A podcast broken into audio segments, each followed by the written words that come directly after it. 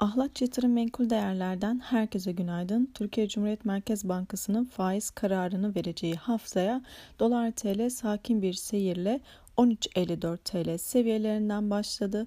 Euro-TL'de de benzer sınırlı yükselişle 15.47 seviyelerinden fiyatlanmaların devam ettiğini görüyoruz. Küresel piyasalara baktığımızda bugün ABD piyasaları kapalı olacak. Asya Pasifik bölgesinde ise Çin Merkez Bankası bir yıllık kredi faizini ve bir haftalık repo faizini 10'ar bas puan düşürdü. Çin'de 4. çeyrek 2021'de %4 ile beklentilerin üzerinde gelen büyüme verilerinin ardından Çin borsası yükselişte, fakat genele baktığımızda Asya borsalarının karışık seyrettiğini söyleyebiliriz. Diğer yandan ABD vadeleri ise negatif seyrediyor. Yurt içi gelişmelere baktığımızda Borsa İstanbul 2071 ara direnç bölgesinde seyretmeye devam ediyor. Cuma günü de özellikle sınırlı pozitif bir kapanış gerçekleşmişti.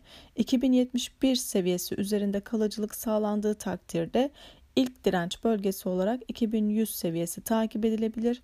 Aşağıda ise 2050 ve 2030, akabinde ise 2021 bölgesi destek seviyesi olarak takip edilebilir. Ons altın tarafına baktığımızda 1820 dolar seviyelerinden fiyatlanmaların devam ettiğini görüyoruz. Özellikle Fed'in para politikasını sıkılaştıracağına yönelik şahin mesajları sonrasında altın fiyatlarında çok kayıp yaşandığını söyleyemeyiz.